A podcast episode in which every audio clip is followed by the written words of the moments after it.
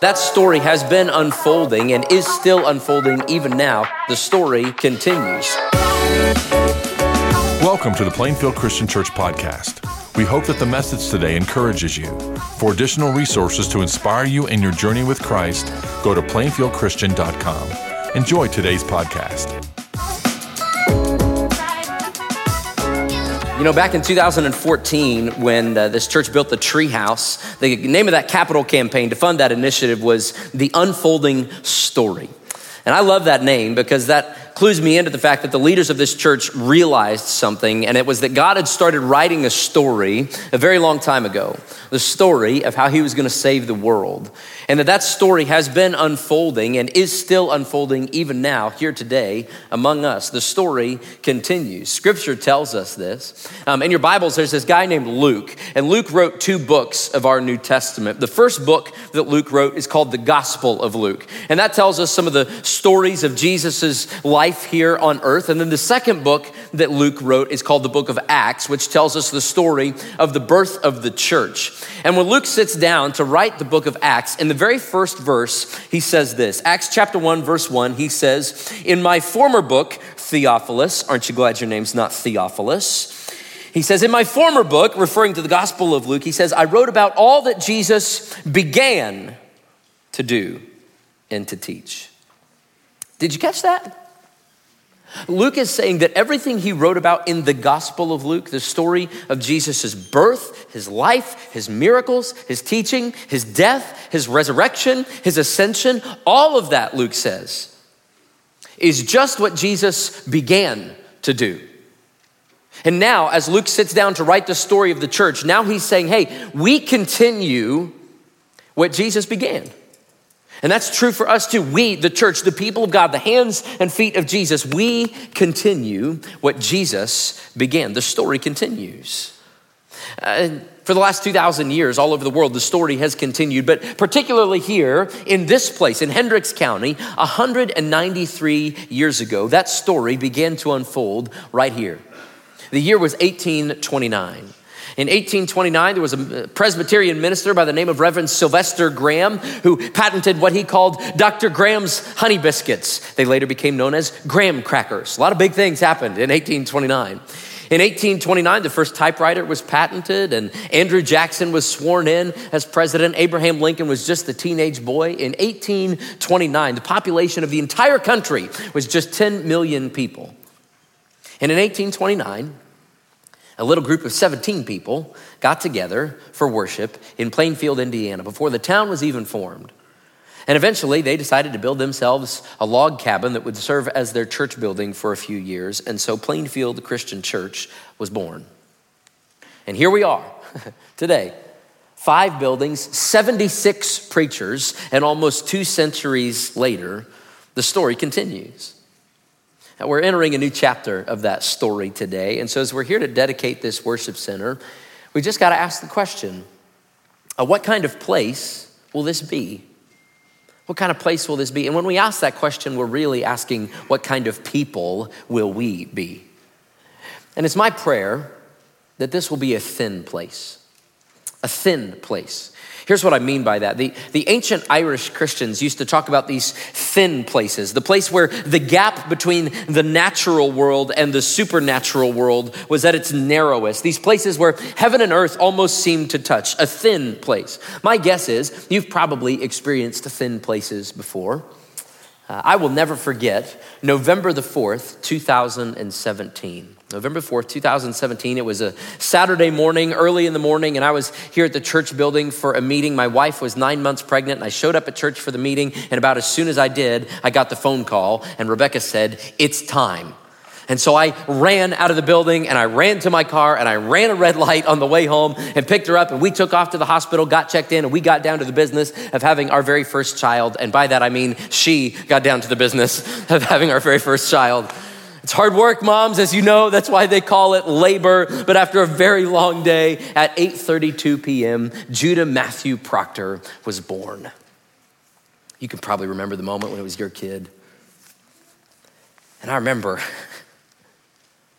looking at this little guy and thinking, wow, he looks just like me. And the doctor said, That's his bottom.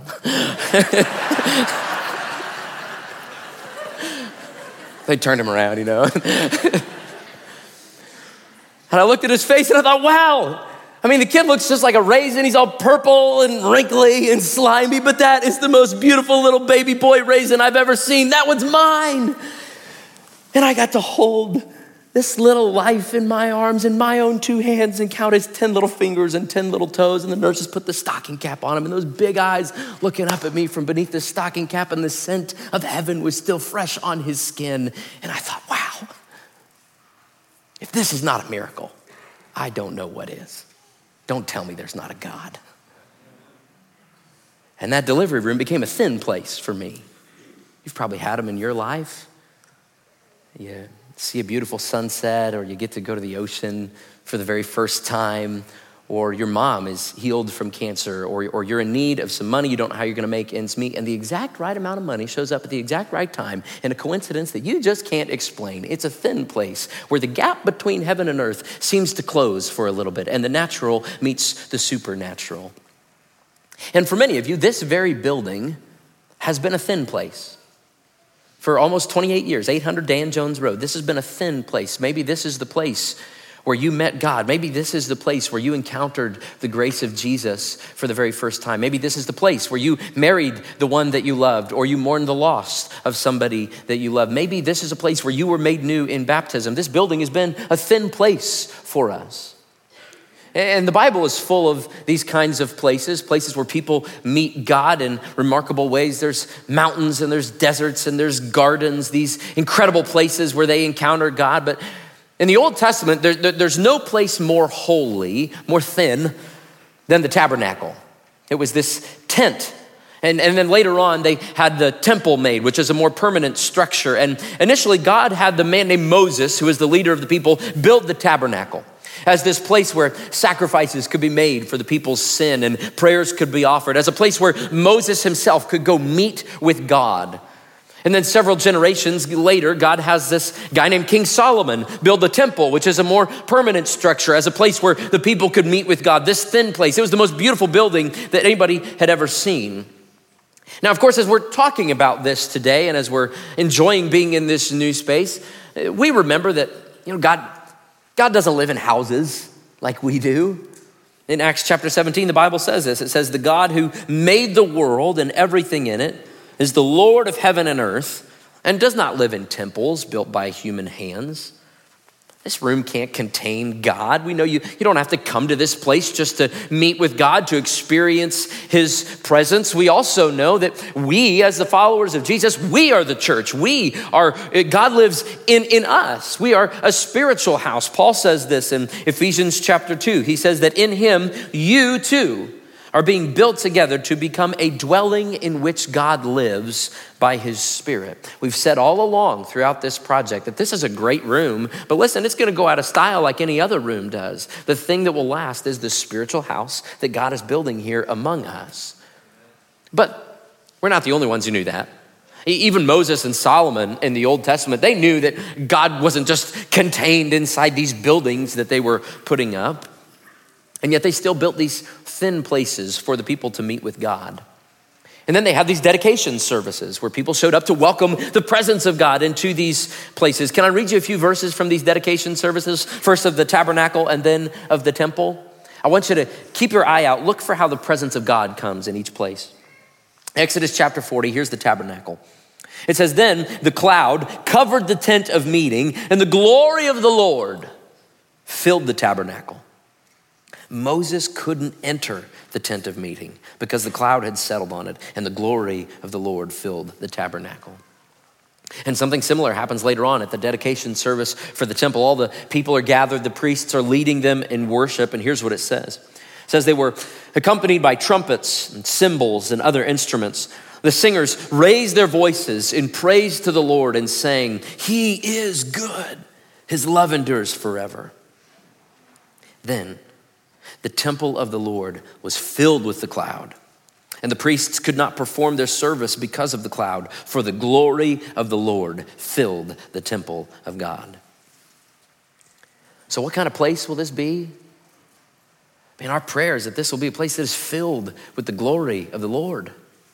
That this will be a place where God's face is sought, where His goodness is experienced, where His presence is known. So we're going to dedicate this room for the glory of God today. And together we want to commit to four things that this place will be. And as we do that, we want to commit to four things that we, as the people of God, will be. With each one of those things, I'm going to have you pray a prayer of dedication with me, if that's all right. And the first thing is this we want this to be a place of truth, a place of truth. Uh, one of the texts that has been on our hearts as we remodeled this room is from Psalm 145. Psalm 145 says this The Lord is great and is highly praised, His greatness is unsearchable. One generation will declare your works to the next and will proclaim your mighty acts. One generation will declare your works to the next. Part of why I love this room is that this room allows us as a church to worship in one venue instead of in two venues. This room is going to allow you to rub shoulders with some people that you might not otherwise know. This room and these new service times are going to hopefully allow us to maximize what we believe is one of the greatest gifts that God has given Plainfield Christian Church, and that's our generational diversity. We want one generation to tell of God's mighty acts to the next. And I'm so glad we have the kids in here in the room today. Welcome. We are so glad that you are with us because this room is a space where we want the old to mingle with the young, to tell them the stories of God's faithfulness. We want to rub shoulders as a diverse community united by the blood of Jesus, as Eric told us earlier. This is going to be a room where together, week in and week out, we delight in the stories of God's faithfulness with a Bible in one hand and a basin in the other, where every generation comes here week in and week out to say that we still believe the good news of what God has done to save the world through Jesus. This is going to be a place of truth, and we're going to be a people of truth. And if you'll let me get on my soapbox for just a second, that's why we want you to sign up for Equip You too. I'm saying that because today is the last day to sign up, okay? Some of you have been in church for a long time, you walk with Jesus for a long time, and you are honestly ready to take a deeper step, but maybe you've been putting it off for a while. This is your chance. We want you to dive deep into what we believe, why we believe it, and what difference the truth makes in your everyday life. So sign up for Equip You. Kicks off next um, week. This semester does, but today's the last day to sign up. We want to be a people of truth, and we want this to be a place of truth. We've said week in and week out. That's why we're going to be reading the Bible from cover to cover on this stage this week. Right after church gets over today, people are going to get in here and they're going to start reading the Bible. The building's going to be open from 6 a.m. till 10 p.m. all week long. We've split up the whole scripture into 15 minute chunks. We got 397 slots to fill, and we still have some open slots, and we want you to be a part of it. So if you haven't signed up yet, you can go at the info there on the screen, go to plainfieldchristian.com and sign up for a slot. Come in with your kids or with your group, with your spouse, and read God's word together. Let's Let's dedicate this place and let's reconsecrate ourselves to being people of the truth.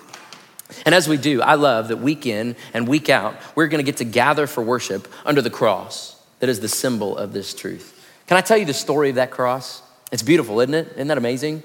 Now, that cross was handmade by two men in our congregation, Steve Larkin and Chuck Mustin. If you happen to run across them, tell them thank you for all the work they put into it. And Steve Larkin told me that he prayed before every time he worked on that cross. Can I tell you my favorite thing about the cross? Now, that cross is made out of the wood from the old sanctuary that was in here.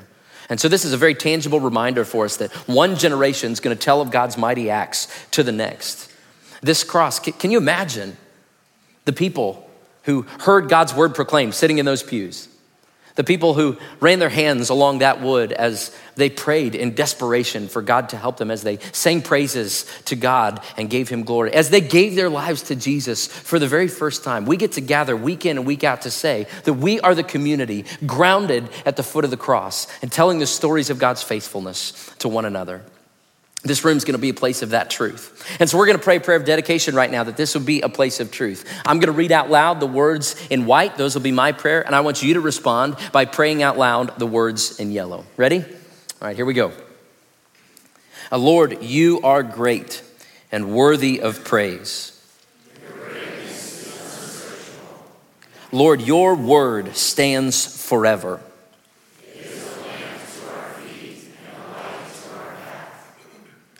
Lord, we want to know the truth. Lord, you are the truth. May this room always be a place of truth.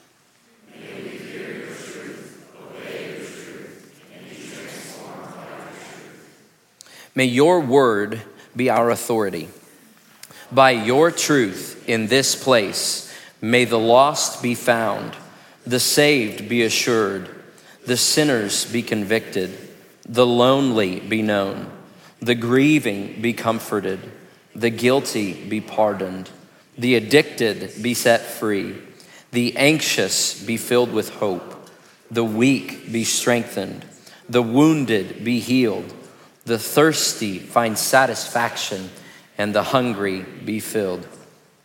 May your people be equipped by your word for every good work. And in Jesus' name, all God's people said, Amen. Amen. This will be a place of truth. Secondly, this will be a place of worship. This is, after all, a worship center. And let's just talk real frankly about the worship real quick because there's going to be times when the music that happens in here does not fit your taste. And there will be times when the service seems to drag on and on and on. And there will be lots of times when the sermon is not that great. I can promise that to you. But the question we're going to ask over and over again is not, Did you like the worship? The question we're going to ask is, Did God like the worship? Was God pleased with what we gave him here today?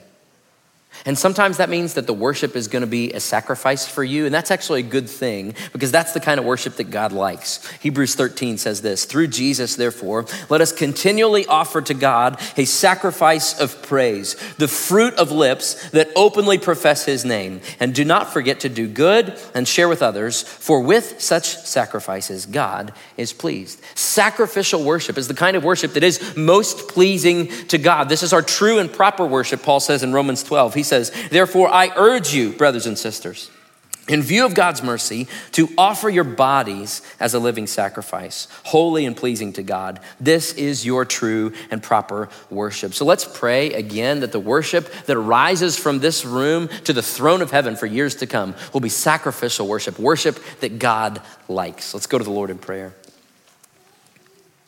Father in heaven, uh, you need nothing You are generous, humble, and gentle. In view of your great mercy,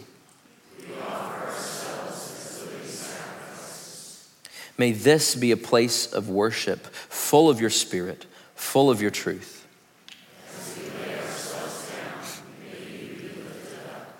May our worship always lead us to deeper unity and prepare us for the eternal songs of the life to come.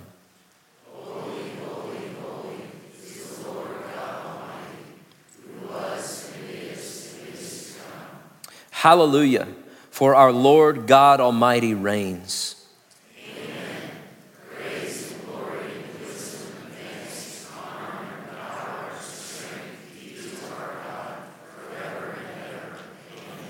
Amen. This is going to be a place of truth. This is going to be a place of worship. Third thing is this this is going to be a place of mission, a place of mission. Now, there's a preacher down in Texas by the name of Dr. Tony Evans, and at one time their church had just built a big new worship center, and there was a visitor to their campus who was going for a tour and went into the worship center and, and remarked, Wow, I mean, this, this place is incredible. How, how many does it seat? And Dr. Evans responded, He said, Well, not sure about how many it seats, but it sleeps about 800. Haha, okay, all right. Seats are pretty comfy, aren't they? Yeah. There are 932 chairs in this room. 932 chairs. But listen to me. What matters most about this church is not our seating capacity, but our sending capacity. Let me say that again. What matters most is not our seating capacity, but our sending capacity. These seats are not the finish line of the race, they're just a pit stop. These seats are not 932 Sunday morning nap stations. These are launch pads to send you back out into the world with a Bible in one hand and a basin in the other as the people of God on the mission of God. I love that Plainfield Christian Church has always been a great commission church, that we all know what's expected of us. That if you're a member of the Plainfield Christian Church family, God has sent you to go be a disciple maker. The Great Commission is what Jesus said to his followers here in Matthew chapter 28. When he said, All authority in heaven and on earth has been given to me. He says, Therefore, stay. Is that what he says? He say, come sit down once a week? Does he say, twiddle your thumbs together while you hang out waiting for me to get back and take you to heaven? No, he says, therefore, go. To every one of us, he says, go and make disciples of all nations, baptizing them in the name of the Father and of the Son and of the Holy Spirit, and teaching them to obey everything I have commanded you. And surely I'm with you always to the very end of the age. We want this to be a place of mission. We want to be a people of mission, which is why if you're part of our church family, it's expected that you're taking the one challenge. We want you to have at least one person in your life who is far from God and to commit to doing three things for them. We want you to pray for them every single day. We want you to build a relationship with them through eating. Eat with them. You guys can do that. I promise, okay? And then we also want you to have spiritual conversations with them. Ask them good questions. Share your story and share the truth with them when the time comes. When you leave this place every single week, you leave on mission. When this service ends, you are not dismissed, you are sent. This is a place of mission. So let's pray and dedicate that here. King Jesus, you have all power in heaven and on earth. And you have commanded us to go, and you have promised to be with us. So send us from here as your ambassadors.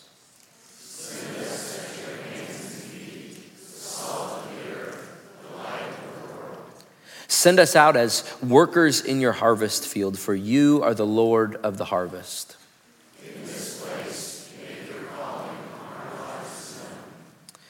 May the words we hear, sing, and say in this place be authenticated by our obedience. Raise up a generation whose hearts are yours. And in Jesus' name, all God's people said. This is going to be a place of truth, a place of worship, a place of mission. And the fourth thing is this this is going to be a place of prayer a place of prayer. If you've been following Jesus for a while, maybe you're familiar with this beautiful promise from the Old Testament that God makes to his people in Second Chronicles chapter 4. It's kind of a famous verse. God says this He says, If my people who are called by my name will humble themselves and pray and seek my face and turn from their wicked ways, then I will hear from heaven and I will forgive their sin and will heal their land. That's an awesome promise, isn't it? Now, if you've been a Christian for a while, maybe you've, maybe you've heard that phrase used a whole bunch of different ways, that promise in different contexts, but you got to remember that when we read the Bible, it's important that we're not just cherry picking one verse out at a time to make it say whatever we want it to say. We always want to read scripture in context, looking at what comes before the verse and what comes after. So, can I give you the context here for this promise? The context is that the people of Israel are gathered at the dedication service for the temple. And King Solomon has just led them in a bunch of prayers of dedication, similar to how we have just done. And this promise, this is God's response to Solomon's prayer. And, and, and Solomon asked God, Would you meet us here at this place? Would you hear us in this place? Would you help us in this place? And, and this promise is God saying, Yes, yes, I will hear your prayer. Yes, I will be here with you. And yes, just as we have refurbished this room, God will refurbish us. If we humble ourselves and seek his face and turn from our wicked ways, he will forgive us, he will heal us. In verse 15, right after this, I love this. He promises, Now, now, God says, my eyes will be open and my ears attentive to the prayers offered in this place. So may this always be a place of prayer. We've made up some prayer cards today. You'll see them on your way out. Outside of every door, there's some just on a music stand. I hope you grab one on your way out. And on each of those prayer cards, there's just a seating chart of this room, all 930 seats. And on each card, there's a different seat highlighted. So you'll have just one seat highlighted on your prayer card. And I want you to pray for that one seat. That that one chair in this room would be a thin place for the people who sit in that seat and come in years to come to meet God there. Pray that in that seat they would be convicted of their sin, that they would be comforted from their woundedness, that they would experience the healing that Jesus could bring. Pray that they will be sent out as workers into the harvest field. Pick up a prayer card on your way out because we want this to be a place of prayer. Because the story's continuing, isn't it? We've kind of been all over the Bible today. We've heard a lot of different stories the story of God parting the water so his people can enter the promised land, and the stories of the dedication of the tabernacle and the temple. We've heard the stories of Jesus' own death and resurrection and sending his Holy Spirit on his followers. And with all of those stories, I love the prayer of the prophet Habakkuk in the Old Testament, one of my favorite verses in the Bible. The prophet says this as he reflects on all these stories of what God has done. He prays, Lord, I've heard of your fame I stand in awe of your deeds, Lord. Repeat them in our day. In our time, make them known. Man, these stories that we have reflected on, these aren't just what God has done in the past. They are seals and guarantees of what God wants to do in the present and in the future. So our prayer together as the church is, Lord, Lord, would you do it again? Would you repeat these stories in our day? Now, this picture here, this is the Atacama Desert in Chile. This is the driest desert on Earth. In fact, when space programs want to test for what life is going to be like on Mars and practice with their equipment, they go to the Atacama Desert, the driest desert on the planet. And it looks really dry and dead on the surface, but actually, just underneath the surface of the desert, right below the soil, are millions and millions of seeds just laying there, ready to sprout. They just don't have enough water to grow. And yet, a few years ago, back in 2015, there was what's called a super bloom, and the Atacama Desert received 12 years worth of rain in just seven hours. And look what happened. Isn't that amazing? Man, this is our time, church. I believe with all my heart that the seeds have been planted and that we, as the people of God, are primed and ready for God to do something incredible here among us. I believe that the Holy Spirit wants to make something beautiful out of us so that the whole world, so that Hendricks County can see the living God amongst us. And it's time for us as a church to stand up and rededicate ourselves to being people of truth and worship and mission and prayer so that our grandchildren can play in the flowers and bask in the glory of God. Let's contend for the future of our children in this place so that the stories we have been handed down will be handed down to them. And the great tales of what God has done in the past will be a reminder for them of what He continues to promise to do in the future. Let's make this a place of prayer. We need 20 years worth of prayer in six months. And if we become those kind of people, man, gets my heart pumping to think of what God will do. So let's pray again. Let's make this a place of prayer. God of your people, we have heard of what you have done.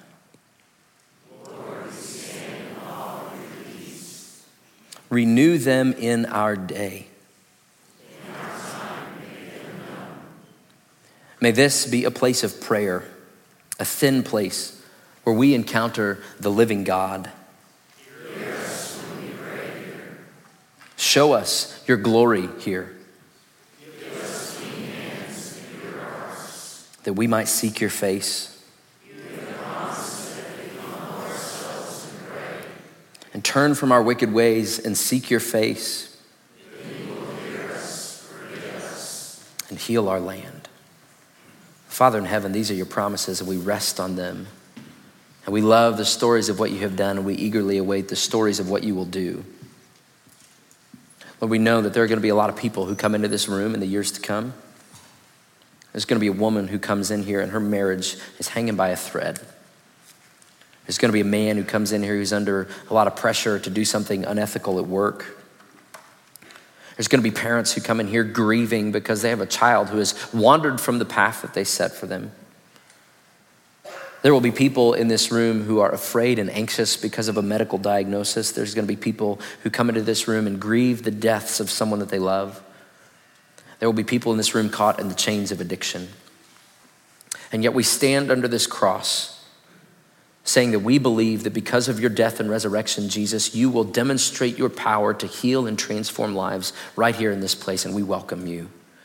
We are so excited, Lord, to see the people who are going to be made new in the waters of that baptistry. We are thrilled to think of the missionaries that you're going to send from this room to every corner of the globe. We eagerly await the workers who will be trained and the people who will be equipped. We eagerly await the marriages that will be sealed here and the hope that we cling to and the funerals that will happen here. And we ask, Lord, that you would always raise up among us a generation that will seek your face. We love you, Jesus. It's in your powerful name that we pray. And all God's people said, Thank you for listening to the podcast today. It's our desire for you to grow in your understanding of Christ's love and our mission to love all people to new life in Christ. If you would like to receive our podcast every week, we encourage you to subscribe to the Plainfield Christian Church podcast on whatever podcasting platform you prefer. Have a great week.